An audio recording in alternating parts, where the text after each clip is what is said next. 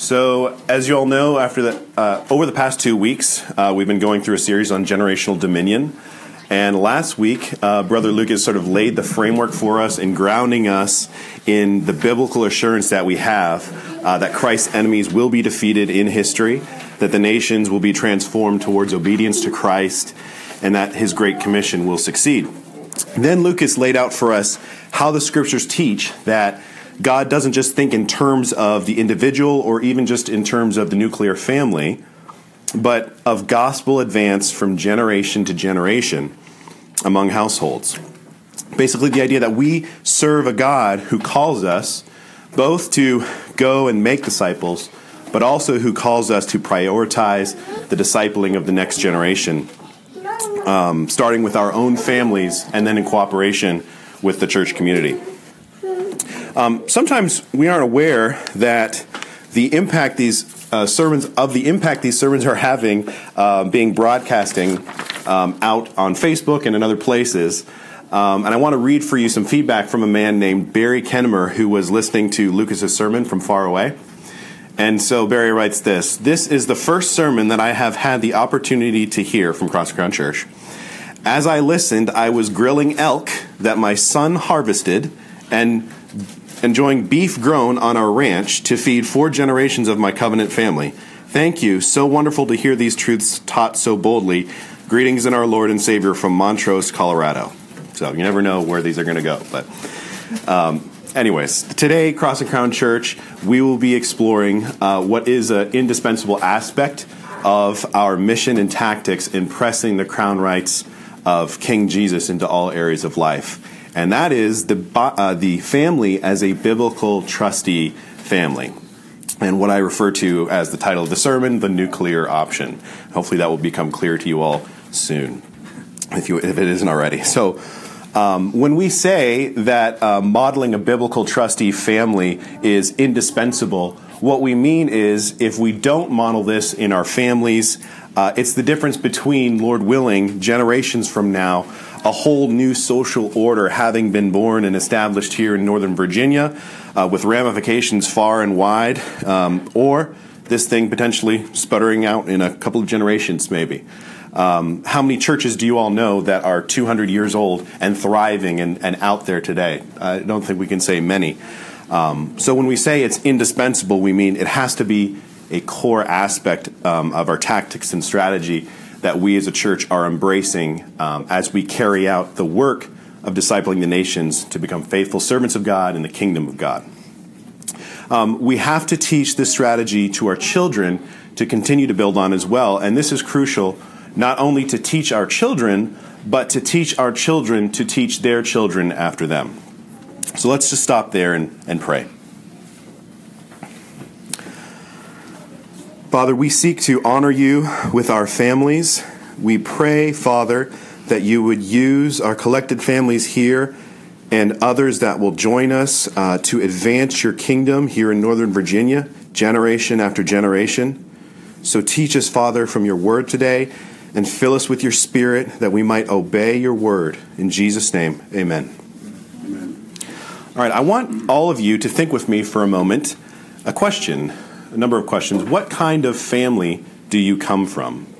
And I'm not just asking if you come from a Christian family or not, um, because actually that's not always a good indicator of what kind of family you come from. What I mean when I ask what kind of family are you coming from is more along the lines of purpose and function.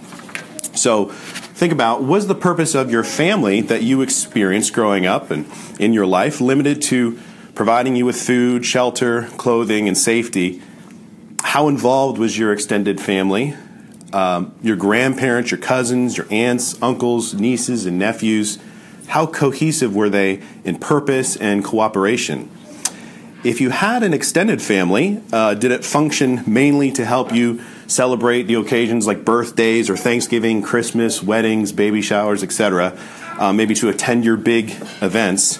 Or did it go further than that? So, by and large, for the people in your family and in your extended family, think about what was the institution that provided for education, maybe for educational loans, and if someone came upon hard times, uh, who would they go to for welfare checks or food vouchers or medical care? And how was it funded? For the elderly or the disabled or widowed or the or orphaned, who was seen as the responsible institution to care for these? What about conflict resolution, disputes?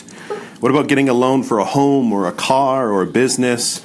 Who in your family was determined to pass down to you a skill or a trade, or how to profitably run a, fa- a family business?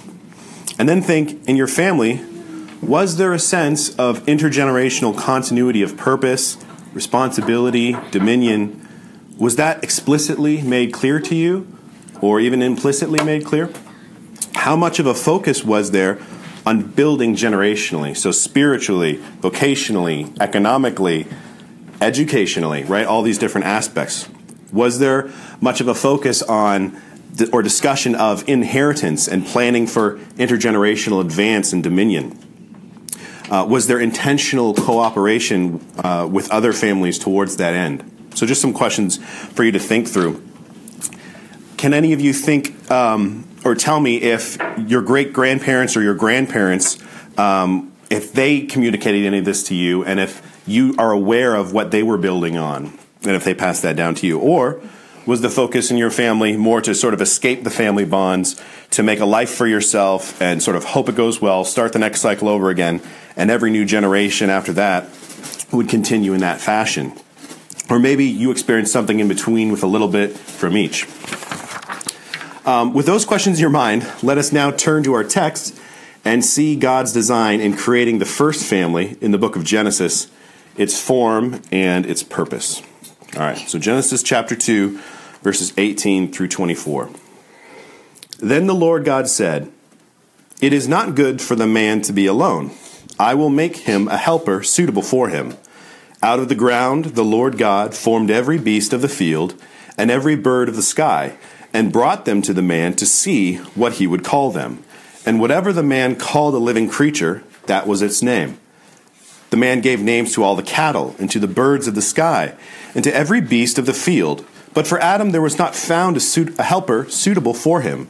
So the Lord God caused a deep sleep to fall upon the man, and he slept. Then he took one of his ribs and closed up the flesh at that place. The Lord God fashioned into a woman the rib which he had taken from the man, and brought her to the man. The man said, This is now bone of my bones, and flesh of my flesh. Flesh. She shall be called woman, because she was taken out of man. For this reason, a man shall leave his father and his mother, and be joined to his wife, and they shall become one flesh. So, a number of observations that we can make from this passage as it pertains to God's design for the family. First, in verse 18, we notice that this is a covenantal union which God Himself presides over and is witness to. Uh, this concept of marriage being a covenant is also confirmed in Malachi 2:14 where the prophet writes, "Because the Lord was witness between you and the wife of your youth, to whom you have been faithless, though she is your companion and your wife by covenant, did he not make them one with a portion of the Spirit in their union? And what was the one God seeking? Godly offspring. So um, we also notice here a clear deduction from the first marriage here in Genesis. We can see that the marriage does not need sanctioning, approval, or permission from any civil magistrate to be legitimate. A marriage is a pre political institution. A state issued marriage certificate is not what validates a marriage. It is the covenantal union entered into in the sight of God.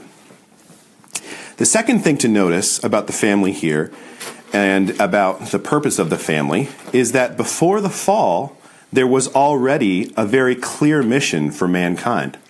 In verses 19 and 20, we see Adam going around and making uh, and naming the different animals um, which harkens us back to God's dominion mandate for Adam in chapter 1. Remember that? Uh, I'll read it for you. Chapter 1, verse 26 and following. Then God said, Let us make man in our image, according to our likeness, and let them rule over the fish of the sea, and over the birds of the sky, and over the cattle, and over all the earth, and over every creeping thing that creeps on the earth. God created man in his own image. In the image of God, he created him. Male and female, he created them. God blessed them and said, And God said to them, Be fruitful and multiply, and fill the earth and subdue it, and rule over the fish of the sea, and over the birds of the sky, and over every living thing that moves on the earth. So, really, we see before the curse, there was work to be done, uh, good works. There was unsubdued creation to be subdued. There was dominion that needed to be taken over and ex- exercised over the whole earth, and not just in Eden. Adam's rule and the rest of mankind's rule over all creation was to be extended everywhere. That was God's revealed plan to Adam. Didn't turn out that way, as we all know. The third thing we see from the verse uh, from verse 18 is that the very first thing that was not good about Eden was that Adam was alone and that he had no helper in his dominion mandate. Remember, we're talking about the creational ideal here. So, to remedy all of this, the question is what does God do?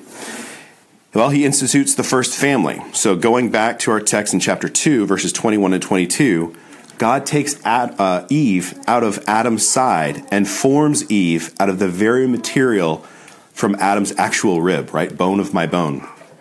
But the reason that she's called woman is because she was taken out of wool, out of a man. So, sorry if that triggers any gender sensitivities in here. But the idea here is that the husband and wife are an inseparable team, and that the woman was given to man to help man in his dominion task, and so they are both to be taking part in the work of dominion in this way. The man and wife are so inseparable that they are literally out of the same substance.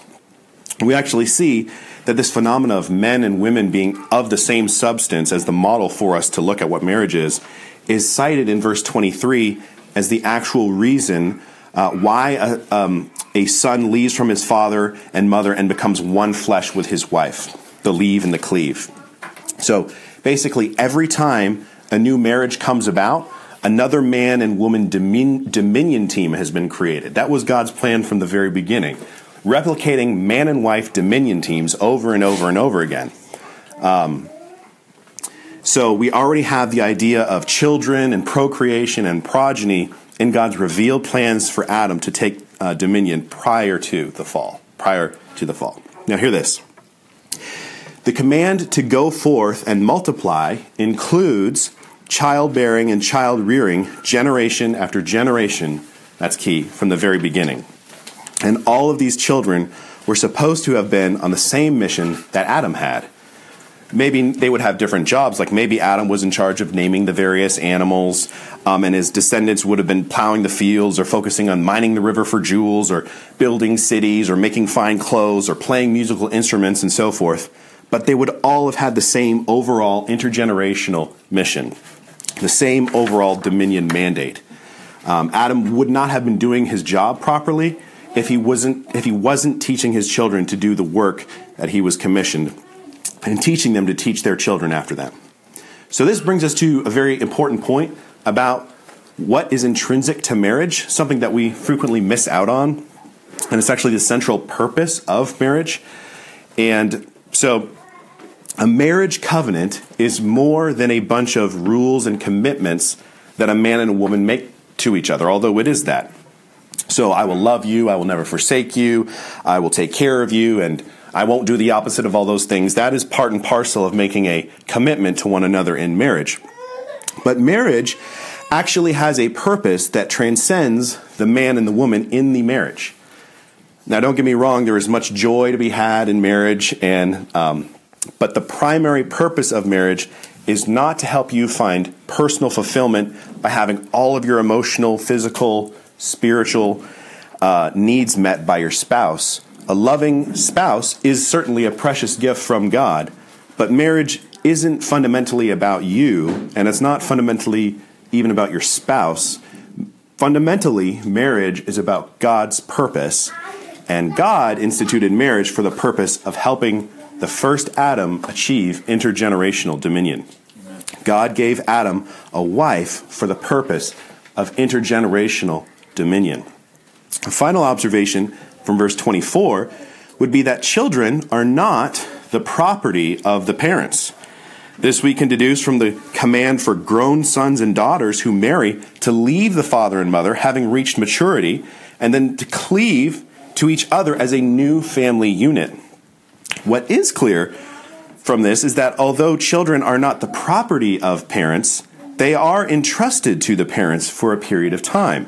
Children are given to you, parents, as a trusteeship. And that's part of what we're going to be talking about when we talk about the biblical trustee family, which we'll come back to later. Now, God revealed this dominion mandate for Adam and gave him everything that he needed for success. But we know what happened. Genesis 3 happened, right? Satan hates Adam, and so he tempts Eve. Satan turns someone who is Eve, who was supposed to be a helper to Adam in his dominion mandate, into a person who subverts Adam in his dominion mandate. Then Adam, rather than being faithful to God, rejects God's rule. Adam sets aside God's word. Uh, Adam rejects God's rule.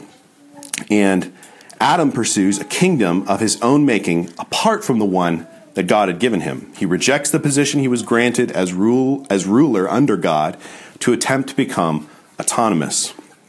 As punishment, God does not remove the dominion mandate. Let me repeat God does not remove the dominion mandate. He does make it harder to achieve. Right? So, death, as a result of man's sin, not, not God's fault, as a result of man's sin, uh, death enters the world. God curses the ground, right? Thorns and thistles. Um, he increases the pain of childbearing for the woman. So remember, childbearing was supposed to be the very means by which intergenerational dominion was going to pour forth from. Well, he makes that harder. Um, he curses the whole creation. He curses the harmonious relationship between husband and wife and says that Eve's desires will be to usurp her husband, and that would result in cruelty towards uh, her. Not only this, but future children would be born um, in, with a sin nature as well. And then God also pronounces that there would be continual war, enmity between Satan and God's people. But then what else does God do? Thank God. Uh, remember, God would have been totally justified in just leaving things like that, letting us flounder about, and just God would have been totally justified in doing that. But we serve a merciful God. Amen? Well, what does he do? He kills an animal and clothes them. He promises that a curse reverser would come from the offspring of the woman, one who would crush the adversary, defeat and defeat death. Eve's vindication. Ostensibly, this redeeming would restore mankind to become new redeemed creations who would then uh, begin to again resume the project of dominion for which they were first created. Well, as we know, Christ the firstborn of creation, the new and better Adam, right, who came who became a curse on our behalf and came to earth to destroy the works of Satan, and he did. He bound Satan and made it uh, so that Satan is no longer uh, free to go about deceiving the nations. Um, Christ made uh, atonement for sin. He redeemed us, rose from the, from the grave, established dominion, uh, established his kingdom, and then the Father poured out his Spirit so that we, as new creations, would now be free to obey God's law. As it says in Ephesians, we were created for good works that we should walk in them. And then Titus 2 14, Christ Jesus, who gave himself for us to redeem us from every lawless deed and to purify for himself a people for his own possession who are what? Zealous for good works. So Christ is redeeming us and restoring us to what Adam failed at through our union with him. So, as redeemed servants of God, uh, who share in the inheritance of Christ, who are filled with the power of the Holy Spirit, who have been made into new creations, and who have uh, been restored to resume the work of dominion for which we were created, and given that all this happens in the context of the family, how, how was the, go- the God ordained family designed to function?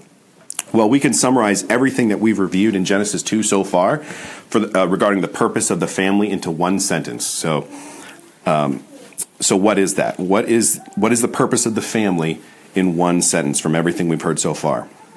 As follows A marriage covenant before God where one man and one woman are united in a intergenerational purpose, it's a long sentence, to jointly pursue the dominion mandate through good works, multiplying in childbirth, and raising godly offspring to which they are entrusted. There's that word entrusted again. So that's that's quite a, a broader definition of marriage than we typically hear, isn't it? Um, so with that in mind, what I want to do now is to bring to your attention three different kinds of families that we typically see, and we predominantly see today in society and in the church, and I think you'll recognize them. You may have grown up in one of these families. You may have grown up in a family that sort of takes different parts of these three different families. Um, and what follows is very much a, a, paraphrase of Rushdoony and his lectures on the family. And um, so here are the three typical kind of families that we see. The first is called the atomistic family. Atomistic is not A D A M, that's A T O M. Atom, one, talking about the individual. This family is most common in our culture. It's on TV, it's everywhere. This is the kind of family you typically see. In the atomistic family, it's all about the individual. Individuals use the family for their own ends, not the family's ends. The family provides food, protection, clothing, sustenance, maybe college funds. But really, for, for the children who are growing up in the atomistic family, the desire is to escape the family bonds. So now that you've grown up in this family, you've gotten everything you need, you've used that family for what your needs are, now you can sort of chart your own course and completely independent of it. You could say that the uh, prodigal son, the parable of the prodigal son in his rebellion, had that view of what the family was, right? Dad, I'm, I'm 18, I'm, I'm of age now, give me my inheritance. I'm going to go and use it for whatever I want to do, not given a care about what his father might have had in mind. So that's the perspective of the atomistic family. There's no uh, intergenerational purpose even on the radar. It's just about me and what I want and how I can get fulfilled. Second kind of family is called the domestic family, and it's a kind of hybrid with the atomistic family. There is involvement of the extended family to a degree, uh, while also retaining this individualistic mindset of the atomistic family. Uh, the extended family in the domestic family is there to acknowledge milestones, sort of like what we talked about before with Thanksgiving and birthdays and Christmas and weddings and baby showers, etc. But uh, when a loan is needed, welfare is needed, schooling, child care, disputes, elderly care, orphans, etc., typically what happens is the state then gets involved and takes the place of the family navigating all of these. Uh, the domestic family is sometimes partially involved in things like this, but there definitely isn't the sense of intergenerational continuity of purpose, responsibility, and dominion and this domestic family, while more powerful than the atomistic family, is still not the biblical ideal and will not be an effective tool in ensuring intergenerational faithfulness. And look around, it's very common for churches to pop up quickly, maybe get a lot of folks to come and join them, and then what happens in the next generation, or two or three generations, right? So the third kind of family is the, is the biblical trustee family. It has the highest, most comprehensive degree of power and scope of the three kinds of families. It seems powerful and comprehensive today because we don't know what it is, and all we see is the state gobbling everything up. But really, it's the very normal biblical family uh, throughout, uh, throughout what you see in biblical history. It's called a trustee family because the members of the family see themselves as multi generational trustees of a number of things. So they've been entrusted with a, a, number of things. So familial responsibility, intergenerational dominion, and faithful obedience across all areas of life, areas of life that aren't delegated to the, to the church or to the state, or to the civil magistrate, rather. So in a biblical trustee family, there is an inheritance which is to be preserved. Um, if you remember um, Proverbs 13:22, a good man leaves an inheritance to his children's children. So that mindset, that's just one example, is certainly there in Scripture. That inheritance is to be advanced and developed for future generations. And it's called a trusteeship because God entrusts the family with children, but not only with children, with property, with gifts and skills, all to be faithfully stewarded, cultivated, and passed down for the flourishing of the family and for the flourishing of society in general generation after generation. And because of the larger scope of the biblical trustee family, it frequently finds itself as the target of the state, um, the target of the humanistic state, um, more specifically, which is always seeking to gobble up for itself the roles and the wealth and the responsibility of the family. And many of times, many times, it's easy for the state to do this because the family has abandoned and abdicated its responsibilities, and all to the great detriment of society.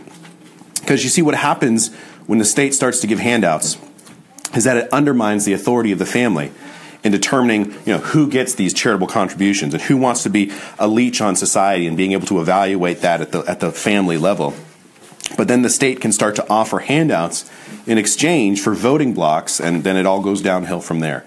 And we see what the plight of uh, the family is today as a result. Even in just in, in Virginia, I actually have to ask permission from the state to be able to educate my own children who have been entrusted to me by God, not entrusted to the state. Jason has some experience with that, I think, recently. Um, so uh, the state also wants us to ask their permission to become married. Uh, the church thinks that it needs to ask the state if it can be legitimate based on its 501c3 status. Uh, we have to pay tribute to the state, thousands of dollars every year, to pay for pagan education. And if we don't, we get kicked off our property. So, where then is actual property rights?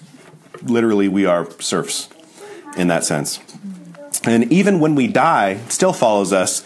We have to pay a portion of the inheritance that belongs to our children to the state. But this is the way of humanism, uh, which always tends towards statism making the state its God, which we must all worship and pay tithe to. Rushdoony recognized this when he wrote the following.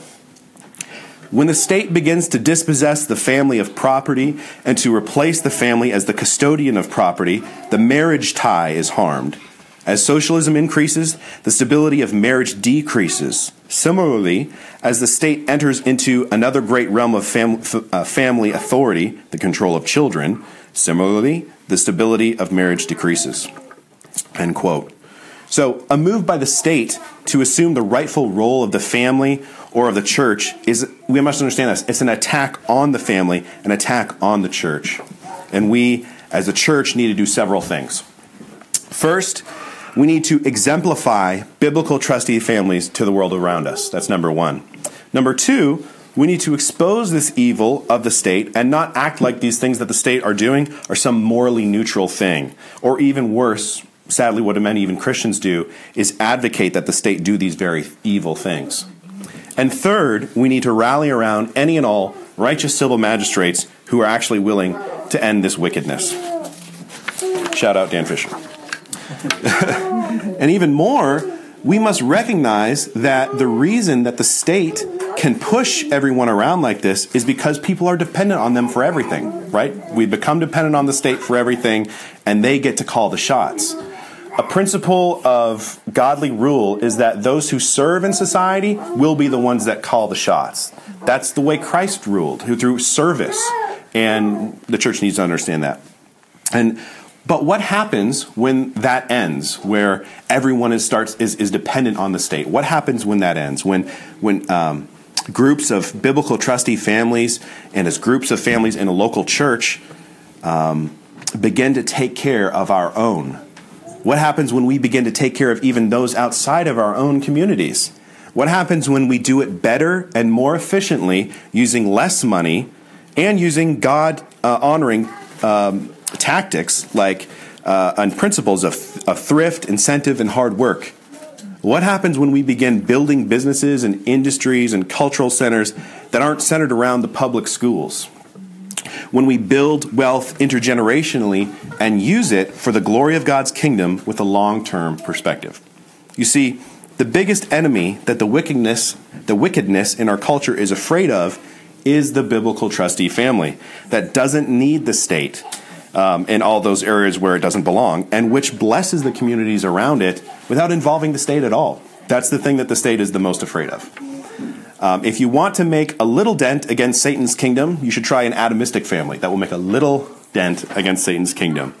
It, if you want to try do a little more damage to Satan's kingdom, try the domestic family, sort of like a rifle. Okay, but here we go. But if you want to learn, uh, if you want to truly turn this world upside down intergenerationally, it's we need to go with the nuclear option, which is the biblical trustee family.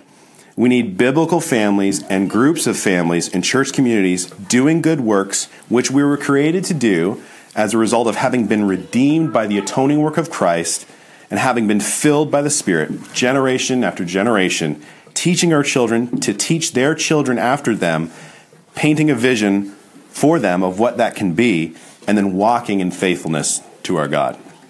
The biblical trustee family isn't about patriarchal tyranny or being insular from the world or denying the responsibility of each individual family to leave and cleave. It's about support among these families and partnering with other biblical trustee families to provide the necessary environment from which long term dominion and flourishing can be sustained and multiplied. And all of this mirroring the great biblical trustees, trustee families of the Bible. Look at Abraham, Isaac, and Jacob. Look at uh, the Rechabites. Look at the emphasis on households in the New Testament, the responsibility of the family to take care of one's own family. And then the church is the last resort. If you uh, get a chance, and I don't have the time to get this into the sermon, but check out Jeremiah 35 sometime uh, about the Rechabites. Basically, they were blessed by God for keeping tactical commands. This, this was not law.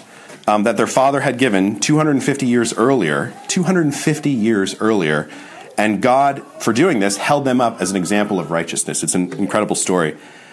And uh, just think uh, if somebody in, in the 1750s had, had said something for your family, you know, and you're still following it today. Like that's sort of the mindset we have in Scripture.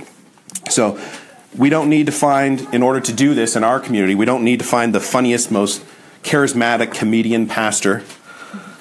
Uh, though I am so thankful that Jason and the Garwoods moved here. Um, we don't need the snazziest, most uh, shiny church growth marketing campaign. Um, for example, there's a big name pastor in American evangelicalism. He has released a massive course called Breaking the 200 Barrier that for just $397 promises to teach pastors how to get their church past that 200 person plateau. Apparently, that's a really hard thing to do. Um, how about we, we start actually holding on to the next generation? How about we start with 10 families, we impart to them a passion for God's intergenerational kingdom, Teach them to teach their children the same. We go deep. I'm not worried about getting to the 200 person plateau. I, I really don't care about the 200 person plateau. I want to hit the 200 year mark. I want to hit the 2,000 year mark. Um, the numbers will take care of themselves if we are being faithful. Uh, you know how many uh, people would be in a church community if it was 10 generations deep of faithfully advancing Christians whose children don't abandon the faith? Well, the conservative math on that, because I did it, is um, with an average of four children each, there would be alive after 10 generations 131,000 living grandparents. Okay? 393,660 parents and 787,000 living children. So again, that's to say we actually don't need to worry about the numbers. If we are faithfully, we are passing it on generation after generation, God says he's faithful to a thousand generations. That's only 10. He's faithful to a thousand generations. Um, that doesn't mean the 1001 he isn't faithful to, by the way. Um, but, um, but that's, again, 10 generations. That's 300 years. And, and yet, the average church in America can't see past five years. Um, and right, what's the point of a 300 year plan if the rapture occurs um, before the Great Commission is accomplished? Um, keep in mind, the children of Israel went into the land of Egypt with 12 families, and they came out of Egypt 400 years later with millions. Millions. We don't need gimmicks. We need men and women who are faithful, courageous in the Lord, and ready to work as redeemed servants of Christ in his kingdom. We need faithfulness throughout generations and to multiply. Multiply by discipling our children first, and then multiply by making new disciples who will start new husband and wife intergenerational dominion teams of their own. And children, I'm speaking to you directly now. We need you in this fight now, not just later when you're grown up. And how do you join this fight? Well, under your parents' guidance, you disciple each other in how to be like Jesus, especially the children that are younger than you. We need you to disciple brothers and sisters. We need you to honor your father and mother. That's not just being obedient, although it is that, but that's finding ways to encourage and help them around the house because every little thing you do, children, is part of the bigger mission that we're all on. It's not the grown ups' mission, and you're not included. It is our mission. We all have to be in it together. And I just want to say, I'm so encouraged and thankful for all of you children who are so loving to my children and the children of other families here. You're, you're doing so well, and we need you to keep learning skills and learning God's word so that when you grow up and you have a family and a job, um, or a business or become a missionary overseas or whatever your individual purpose might be in God's kingdom, make it a part of this mission that we're on. We as a group will support you. And um, as, as a group of families and as individuals um, and as a church, to press the crown rights of Jesus into every area of life. And remember, children, when you grow up, to teach your children. Okay? All right. And parents, this is to you, and I include myself in this exhortation. What are we doing today intentionally and explicitly, not just accidentally, with faith in God's promises for the future, because we have a future, with faith in God's promises in the future that our, that our descendants would be blessed by. And that might take many different forms, but we want them to know our hopes and our plans and what we want to encourage them with over the long term. Think about how meaningful would it be if your great grandfather or great grandmother had written a letter personally to you for you to open on your 18th birthday, included all about what she was working on and what her past or his past was, but then to describe their hopes for you and for your children after you, or maybe even a recorded video, right? It's, it's the new age, we can do that kind of thing. We have a lot of creative people uh, in this room, and uh, what other creative ways might you come up with with passing down this passion intergenerationally? Never before has there uh, been as many technological tools around at our disposal to help us to take dominion over things like that. And a last reminder that family government starts with individual self government. If we cannot rule over ourselves by the law word of God, uh, how can we expect to do so for our children or their descendants after them? So that's certainly fundamental. We have the Great Commission, we have the power of the Holy Spirit, we have the fellowship of the saints, we are the church of God, and the gates of hell shall not prevail against her. For Christ's crown and for his covenant, amen.